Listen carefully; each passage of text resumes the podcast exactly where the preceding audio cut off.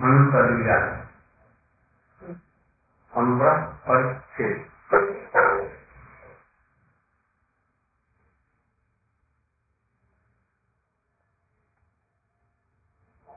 चैतन्य महाप्रभु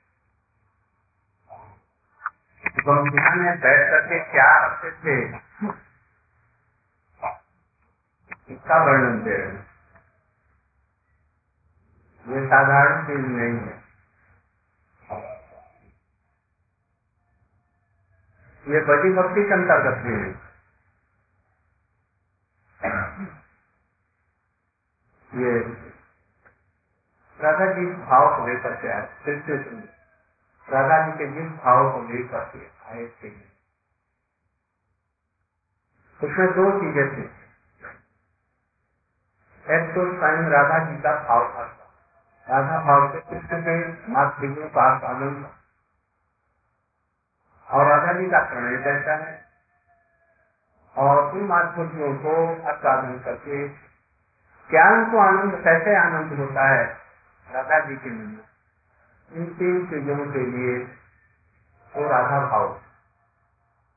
और उसमें से के बहुत शिव एक बहुत दुख पर ध्यान वो जीवा पर करुणा करके उस प्रेम की एक छीन जीव को देना चाहते वही है अनर्थित चरण गिरा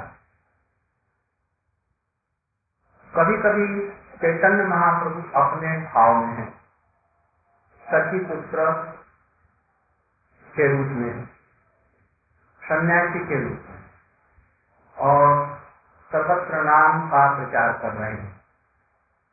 बड़े बड़े विद्वानों को परस्त कर वहाँ पर कृष्ण भाव, राधा भाव में से कोई भी नहीं। साधारण रूप में कृष्ण नाम का प्रचार कर रहे हैं। और जगत दार्शनिक को जो जैसा है बड़े बड़े विद्वान हैं, दार्शनिक है, उनको दार्शनिक तत्वों के द्वारा पराकृत करके आकर्षित कर नाम के और प्रेम को देने। जो साधारण व्यक्ति है उनको केवल नाम दे रहे और उसके माध्यम से प्रेम दे तत्वदर्शी जो लोग हैं, उनको तत्व के माध्यम से उनको ले आकर के अतिरिक्त उसके प्रेम को ले जो जैसा है, वैसा ही कर रहे तो उस समय में नवदीप लीला के अधिकांश भाग में या दक्षिण के प्रचार इत्यादि में राधानंद के प्रसंगों को छोड़ करके और बाकी जो समस्त देश के वासियों को वैष्णव कर दिया इसमें चैतन्य महाप्रभु वाह्यतः जैसे हैं, सती के पुत्र सन्यासी हैं इस रूप में घुसे कहीं कहीं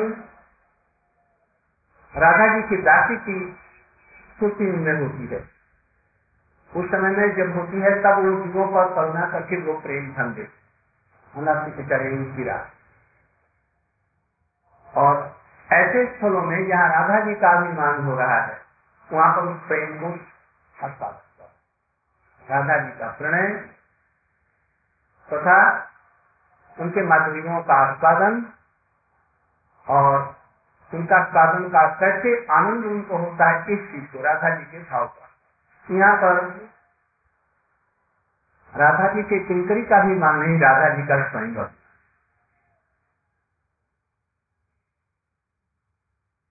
यहाँ पर पहले लिखा कृष्ण वियोगे राधा कंठित मौन। विशाखा के कहे आपने उत्कंठा था विशाखा को कौन कर सकता है? राजा जी का अतिरिक्त विशाखा को और ललिता को कोई कह सकता है? अपने भाव को। तो यहाँ पर कोई साधारण होती अपने मन को भाव विशाखा जी से बदला रहे हैं? इसलिए यहाँ किसका प्रसंग है ये राजा जी के भाव में निमक्त है। पूरी किस अवस्था में होता है महाभाव की स्थिति भी रूढ़ भाव। तो समझो जी यहाँ के महाप्रभु अधिरूढ़ भाव में अधिरूढ़ भाव में उपस्थित होकर के है। और कृष्ण के वियोग जनित भावों को यहाँ दिखला सके राधा प्रेम की भावना को आस्वादन कृष्ण का वियोग राधा और कौन राधा जी का उत्कंठित कैसे? कितने कितने भाव हैं? दोनों दूसरों के प्रति भाव चौथों के साथ में जसोदा जी के घर में जाकर के मैया जसोदा जी का चरण बंधन करती और जसोदा जी के आँखों छल छला जाती हैं और अपनी बे, अपने बेटे के समान इनको समझाते।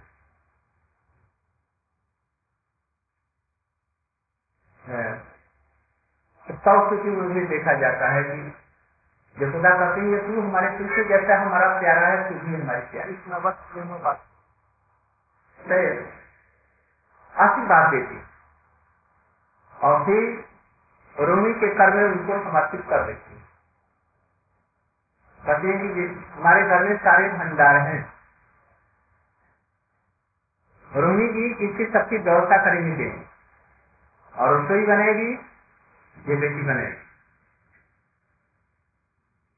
बनाती है रसोई जो राजा जी?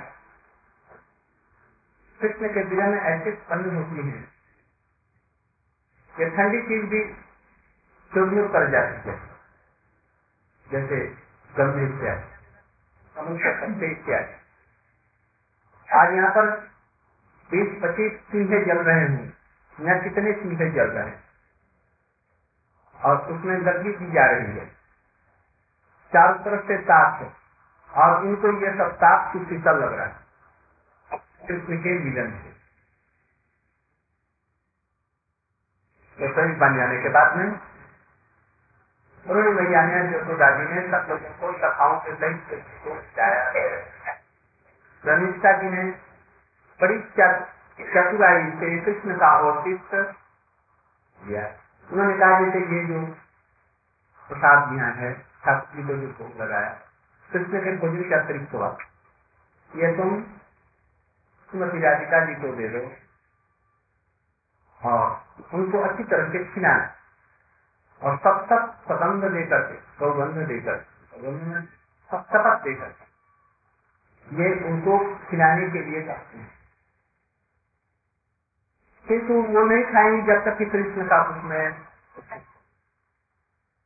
वो जब चतुराई से श्रीमती कनिष्ठा जी बड़ी चतुराई के साथ में कृष्ण के जो अच्छे जो पदार्थ दिए गए हैं, उनको चतुराई से निकाल करके उसके अंदर में मिला देती है जो किसी को मालूम नहीं जो अलग से वो है।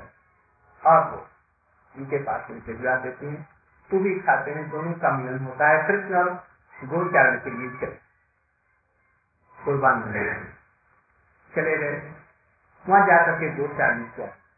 और इधर में कृष्ण को विदा करने के बाद में यशोदानंद इत्यादि लौट आए, सखियाँ भी लौट आई। किसी प्रकार से अब विलम्ब उनको नहीं कहा जाता, किसी प्रकार से जाओ अब वो कोई बहाना बनाती हैं कि हम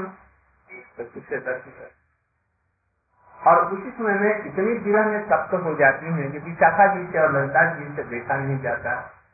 तो वो रूप मंजरी को भेज देती कृष्ण को देखने के लिए किस स्थिति में, कहा और कहते हैं? और ये बड़ी चतुराई से जा सकते उनसे मिलती है। और उत्कंठा देखती है जो उनसे उनकी मिलने की उत्कंठा कितनी है।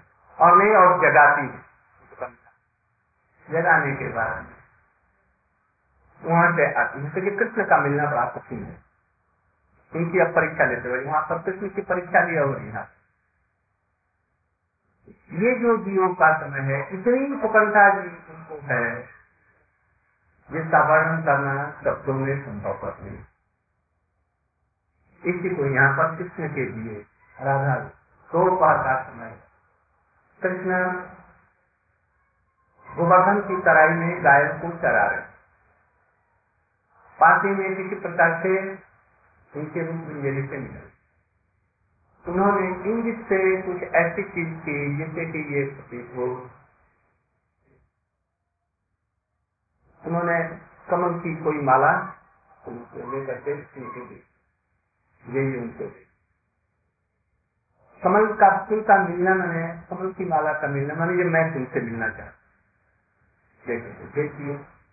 ये पहुँच। गए और किसी के बीच में इतनी उत्कंठित हैं जिनसे रहा नहीं जाता। विशाखा जी को अपनी उत्कंठा का कारण ये लगता अभी जाओ की बात तेईस लोग पढ़िए आपने पढ़े चार तो फिर अर्थ सुनाए उन्हें कर दिया विदा लोग अपने आप पाठ करते हैं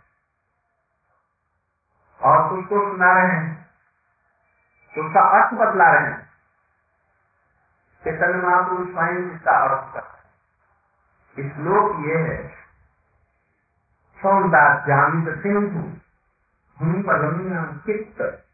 और विषम प्लावक कर्णानुदी समर्म रम्य भटन कोटिंदु सीतांगर सौरभ्यानंद संप्लाव आकृत जगती रम्यागर से गोपेन्द्र सरस्वती बला पंचेन्द्रियाणी आदि में हे आदि। सखी विशाखा सौंदर्यामृत सिंधु पहले इस श्लोक यह श्लोक कहाँ से आया किस समय से सामित का बन और यह श्लोक है गोविंद लीला तो इससे रचयिता कौन है नहीं कृष्णदास नहीं कृष्णदास कविराज गोस्वामी उनसे एक सौ वर्ष बाद में वर्ष और महाप्रभु वहाँ पर बैठे हुए कैसे बतला रहे हैं इस श्लोक को ये कृष्णदास कविराज कह रहे हैं ये चैतन्य महाप्रभु इस श्लोक का उच्चारण किया इसलिए ये उनका अपना नहीं है ये समझो मूलतः ये चैतन्य महापुरुष के मुख से राधा भाव में अभिष्ट होकर के अब उसी को स्वरूप दामोदर जी अपने कर्चे में लिख दिया और वो पर्चा रघुनाथ दास गोस्वामी के पास और उन्होंने ये पर्चा उनको सुनाया, तब गोविंद लीलामृत की रचना हुई। उसमें ये श्लोक ऐसे समझे उसकी ये तो संभव और नहीं इसलिए कृष्णदास कविराज गोस्वामी का निश्चित चैतन्य महापुरुष के मुख से निकला हुआ ये है। इसलिए आठ से श्लोक तो वो है और एक इसको भी रख लो और एक श्लोक और है। न प्रेम न प्रेम सब भाग धर्म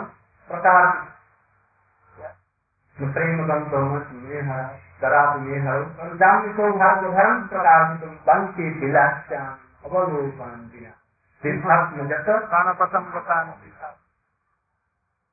ये सब महाप्रभु जी के मुख से निकले हुए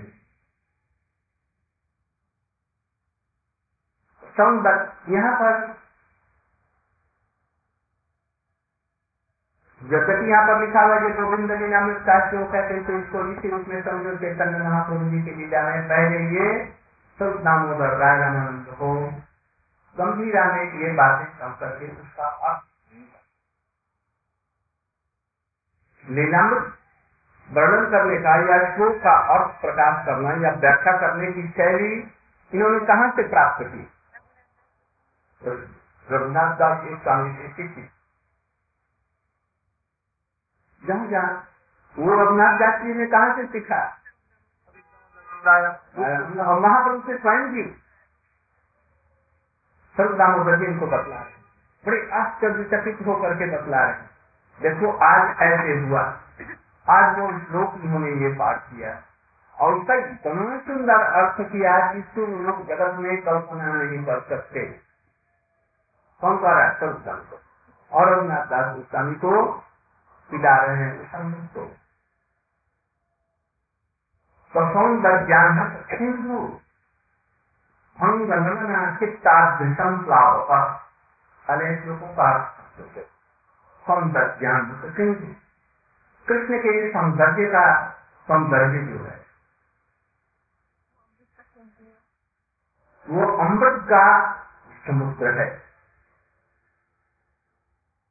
समुद्र पास में खड़े हुए पर्वत को उनके चरणों को स्पर्श करता है, समुद्र का पास। यदि हिमालय जैसा पहाड़ भी उसके पास में खड़ा हो तो ये क्या करेगा समुद्र का पानी तरंगे उछल कूद करके उसके चरण को धो करके बस से शांत होकर के लौट गए।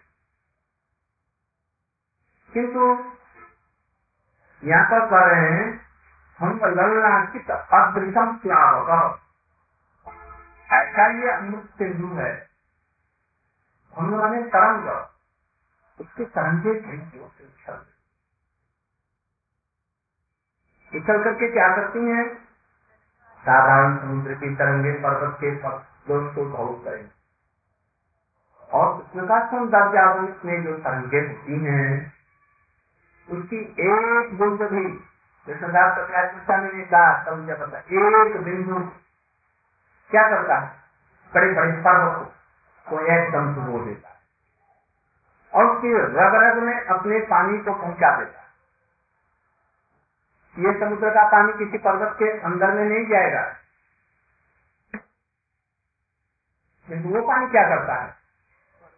जहाँ भी पर्वत के अंदर में कोई भी छिद्र है, कोई भी जगह है, कहा प्रांत हाथ हाथ जो कुछ है, अंदर बाहर कर। और ये क्या करता है? पर्वत के बाहरी प्रदेश को, चरण को स्पर्श करते हैं अब वो पर्वत क्या है? इधर तो समुद्र का जब इधर तो हुआ हिमालय इत्यादि, या और पर्वत? या पूर्वी पूर्वी और पश्चिमी पहाड़िया। दक्षिण में। पूर्वी घाट, पश्चिमी घाट। ये पहाड़ियाँ हैं। मद्रास के साइड में एक और बम्बे के साइड में उत्तर में पहाड़ियाँ हैं। फिर सिरा चला गया। तरंगे आती हैं, नीचे से धोकर पहाड़ अचल, अटल अटल रहा वो ठीक अपनी अचल रखता है से मस्त नहीं होता। बहुत ऊँचा। कभी भी हिलने वाला नहीं, बोलने वाले ठीक। उसकी जड़ें बहुत मज़बूत। उसके शिखर को छुपाना, उसको डुबा देना, ये समुद्र के लिए कठिन। है अब इसको तुलना मूलक दृष्टि से हम अब कृष्ण पर लाए। कृष्ण का रूप आदि जो मार्ग है, वो जो अमृत का सिंधु है, उसमें तरंगे की समुद्र से कोटि गुण ऊँची उठती हैं। और ये उस पर्वत के शिखर को भी अपने अंक में समा लेती है। और रग रग में प्रवेश कर उसको जल में बना देती है। अब ये पर्वत क्या है? ये तो कृष्ण का रूप तो हुआ अमृत का समुद्र। और ये समुद्र की तरंगे भी उस रूप के, से जो चित्त में आने वाली जो भाव है, उसकी तरंगे। पर्वत क्या है? नारी चित्त का है? नारी मैंने क्या? हाँ? गोपियाँ। और दूसरे नारी नहीं। इनका प्रतिबद्ध धर्म, अरुंधति और अनुसुईया इत्यादि सभी ऊँची है। अत्रि की पत्नी अनुसुईया जी और वशिष्ठ की पत्नी अरुंधति। इनका प्रातिगत्य जगत में जारी है सीता जी का भी पाति ये सब लोग हैं। किंतु गोपियाँ जो है ब्रज की, इनका जो पाति धर्म है, वो हिमालय के ऊपर से भी इन लोगों को भी पार करता हुआ। बहुत ऊँचा है। इन लोगों का भी जो पाति पर्वत धर्म है अनुगति और अनुक्रिया का। ये पाति ठीक नहीं है। क्यों? इनका चित्त कृष्ण में और अपने पति में भी है। वशिष्ठ जी और अत्रि ऋषि में भी इनका अपने अपने पतियों के प्रति भी या कृष्ण के प्रति या राम के प्रति भी है। हम्म? और अपने धर्म के प्रति भी है। लोक लज्जा के प्रति भी है। ये सब इनमें और गोपियों का पातिपत्य कृष्ण के अतिरिक्त और कहीं नहीं। अचल और असल कहाँ तक उसकी जड़ है, कोई ठीक नहीं। और कभी भी हिलने वाली नहीं है। इसलिए अरुंधति और अपनी इत्यादि उनकी पातिपत्य धर्म की वांछा कर अभिलाषा रखती। इसलिए गोपियों का जो धैर्य, गोपियों का पातिपत्य धर्म उनकी लज्जा, ये एक एक शिखर है। जैसे हिमालय पर्वत में बहुत से शिखर है, गौरी शंकर, एवरेस्ट और कौन कौन कितनी चोटियाँ हैं। ऐसे गोपियों की ये सब चोटियाँ हैं। क्या किसी भी अपने धर्म से विचलित नहीं हुई। ये एवरेस्ट की चोटी है। और धर्म को भी नहीं छोड़ सकती। इस तरह से ये अटल है। और बहुत ऊँची है।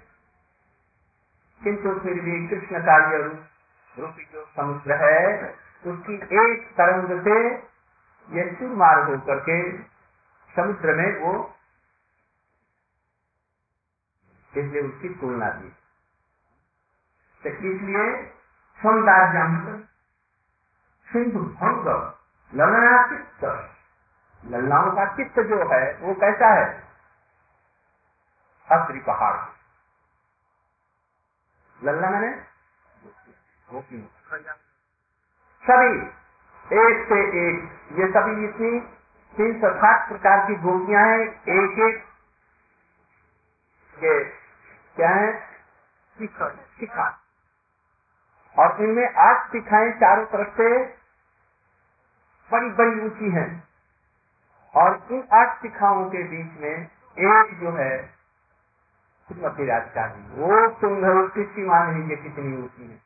किंतु समुद्र की एक कण आकर के तरंगों की एक कण ऐसी प्रबल है कि उस सबको हुआ उसी तरंग को ही। दी उसी को ये कह रही है गीता था। ठीक हमारा धैर्य, हमारा व्रत लज्जा, ये सब कहाँ से मिले? एक क्षण में ध्वंस हो जाती उसमें डूब जाता है। संप्लावक उसको भी सम सम मान सम्यक रूपेण प्लावक एकदम उसको डुबा देते डुबा देना संप्लाव का मैंने क्या? उसमें जितना ऊपर से नीचे है, पानी में डूब करके पानी ही जैसा हो गया। उसके रग रग में पानी भर दिया है। ये है। कर्णानंदी। नंद वचन कोटि इंदु शीतांगता दूसरा हुआ कर्णानंदी। संदर्भ वचन कर्ण को आनंद देने, मेरे कर्णों को आनंद देने वाले। उनके परिभाष में नम्र और कोमल चित्त को लाभ आनंद देने वाले ऐसे कृष्ण के वचन हैं। कोई भी स्त्री अपने कोई मैंने गोपियों के लिए रहे अपने सतीत्व को एक सेकंड के लिए भी नहीं रख सकती लोग लज्जा को भी नहीं रख सकती। हर जो उनका चित्त हो जाता है। रूप जैसा है और वैसे ही शक्ति इनकी बोली में है। इतना मधुर? बंसी मधुर से मधुर है। किंतु कृष्ण की मुख से निकली हुई जो बाणी है, प्रिय, ये कितना प्रेम से निकला हुआ। परिहास में वचन कैसा कहा की रहने तुम कौन है? यहाँ आ गई। उधर से उत्तर आता है। तुम जानते नहीं? तो जब जानता तो पूछता क्यों? तो तुम जानते नहीं जैसे मैं कौन हूँ? राधा जी जैसे कहें मधुर बाणी से कृष्ण का चित्त और कृष्ण इतने मधुर रूप से कह रहे हैं। न जाने क्या इसमें रस का समुद्र, अमृत का समुद्र सुमर था उस बाणी इन्होंने कहा जी तुम नहीं जानती। तो मैं जानता हूँ कि ये तू चोर है। बस ये जानता हूँ। हमारे बगीचे को तुमने चौपट कर दिया राउंड पर, और जितने अच्छे अच्छे फूल है तुमने चुरा दिया, और ये तुम्हारी पत्नी ने चुरा हाँ आज परम धार्मिक को मैं देख रही हूँ, जो सामने है। कैसे परम बचपन से ही बचपन से ही परम धार्मिक किसने कहता है बचपन से मैंने क्या कर दिया? अधार्मिक हो गया। तुम बड़ी भारी धार्मिक हो। धार्मिक इसलिए कहा कि जन्मते ही पूतना के प्राणों को आपने चोरी कर। और ऐसा कोई ब्रज में घर नहीं।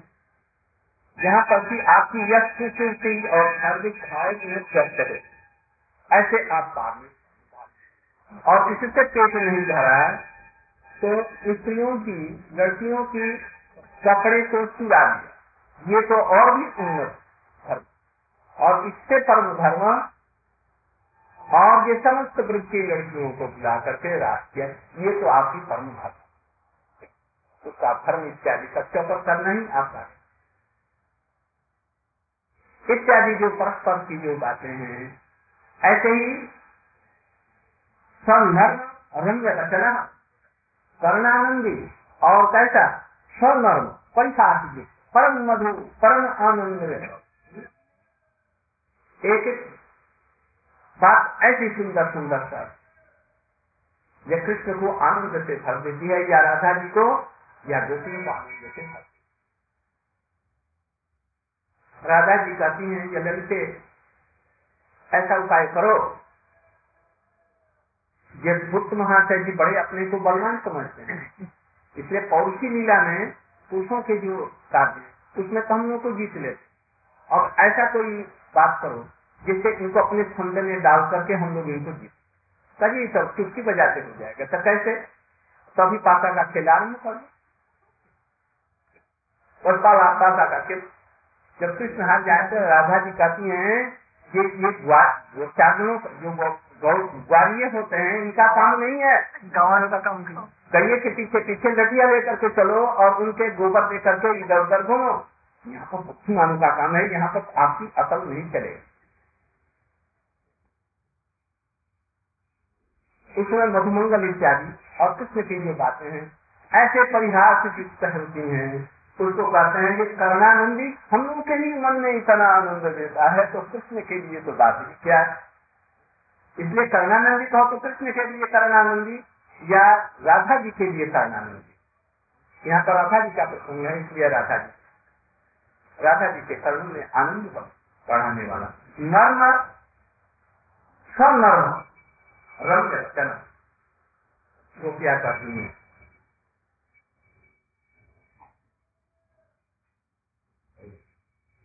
कठिन रात पंचाध्यायी का एक चीज़ का रहस्यम प्रियम प्रिय प्रेम वीक्षण विहरण चमे ध्यान मंगल रहस्यम विदम या गुणो मन ये कैसे करना आनंद ये कर ये सब हमें वचन है। यदि किसी कोई सुने ना विश्वनाथ चक्रवर्ती ठाकुर कहते हैं कि तुम भावुक भक्त भाव की स्थिति में। कृष्ण का रूप देखा और मूर्छित हो गया।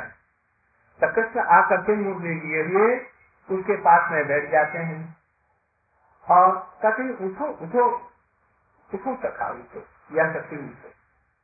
उनकी बात को सुन करके चल उठता और फिर इस बातों की चिंता करते माध्यम तक फिर उचित हो गया और फिर कृष्ण स्पष्ट करते हैं कोमल और वो फिर उठ करके देखता फिर उनके सुकुमार भाव को देखकर फिर इस तरह से कृष्ण की पाँच प्रकार की जो पाँच प्रकार के जो उससे साधक विकल हो जाता है। वो एक के बाद दूसरा, दूसरे के बाद तीसरा, चौथा सुनता है। और यहाँ पर मुश्किल है एक चीज़। एक ही समय में समस्त इंद्रिया कृष्ण के इन पाँचों रसों में एकदम छुप जाती आकर्षित हो जाती इसके मन क्योंकि एक थोड़ा क्या करे? उसे तो भी आगे बतला है तो ये रम्य वचन, ये क्या करते हैं? गोपेंद्र सरस्वती गोपेंद्र नंदन के ये पाँचों हैं, इसको हमारे मन को। कोटिंदु सुचितांग का। कोटिंदु करोड़ चंद्र। सुचिता को पराभूत करने वाली कृष्ण के अंगों की जो शीतल शीतल। इतना स्निग्ध इतना सुशीतल और उसमें सुगंध भी। जिस साधक के चित्त को तो बात क्या राधा जी के चित्त को भी लाल करके क्या करता है? पार्थिव कथा में चुटकी में चला गया। लज्जा कहाँ चली गई? लोग लज्जा, धर्म, कर्म सब सौरभ्याम मृत संप्लवा अब जगत पीयूष और कृष्ण के अगर हम इसका वर्णन कर रहे हैं। सौरभ सौरभ किसको कहते हैं? सौरभ्यामृत। संप्लवाकृत। नासिका को सौरभ कृष्ण के अंगों की ऐसी सुंदर सुगंध है। जब कभी भी, जैसे कि उद्भव गए ब्रज में तो जो पति है जैसे ये कौन है? श्याम है किंतु श्याम नहीं है। किंतु कहते मैं जानती हूँ, ये कौन है? कृष्ण का दूत है। कैसे समझ लिए कृष्ण का दूत है? कृष्ण के अंगों का उतरा हुआ ये माला। और उनके कपड़े का पहन करके आया है। यहाँ देखने से तो भूल हो जाएगी। हो सकता है कि वैसा दूसरे का हो किंतु एक चीज़ है जो कभी भूल नहीं कर सकती। यह ना भूल नहीं कर सकती। क्या नहीं भूल कर सकती? इस फूलों में जो सुगंध आ रही है वो फूलों के सुगंध को भी पराभूत कर, प्रोणीभूत कर, कृष्ण के अंगों का सुगंध कृष्ण ने इसको धारण किया होगा। नहीं तो ये सुगंध इसमें आ नहीं सकते, इसलिए कृष्ण के दूध को छोड़कर वो भी प्रिय दूध होगा, तब इसलिए कृष्ण के अंगों का ये सुगंध यहाँ पर है। इसलिए ये दूसरा को इसको, दूसरे को नहीं मिल सकती, इसलिए कृष्ण का राधा जी, कृष्ण के द्वारका जाने पर सोच रही विरह में होते होते होते ऐसे प्रलम्ब की स्थिति पहुँची कि उनको यह भ्रम हुआ कि कृष्ण द्वार आ गए। भूल गई वो द्वारका गए। कहीं छिप रहे थे और उनके सामने आए। सामने आने पर राधा जी देखती हैं कि उनका कोई आँख बंद है कहती हैं, पहले तो जाए विचार फिर मुस्कुरा उठती हैं। उनके विरह में हम मुस्कुरा कर कैसे मैं समझ गई कैसे समझ गई अरे, ये तो कृष्ण के अंगों का ये गंध आ रहा है। इसे ज़रूर कृष्ण, तुम ये आर्य है। या लंपट है। और वही चोर है। ऐसे करता है। तो कृष्ण को समझा, पहुँचाने के लिए ये अंगों का नासिका का है। जिसको आदमी को पागल बना गोपियों को पागल बना और इस पागलपन के कारण उनका जितना पापी वक्त लोग धर्म लज्जा शील जो कुछ है गुरुजनों को सामने देख करके भी लज्जा करना, ये भी सब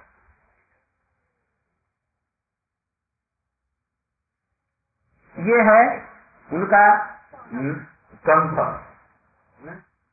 सौगभ्यामृत अमृत को भी पराभूत करने वाला या सुगंध में जो कुछ सुगंध है सबको पराभूत करने वाला ऐसा कृष्ण के अंगों का ये सौगत मैंने सुगंध है।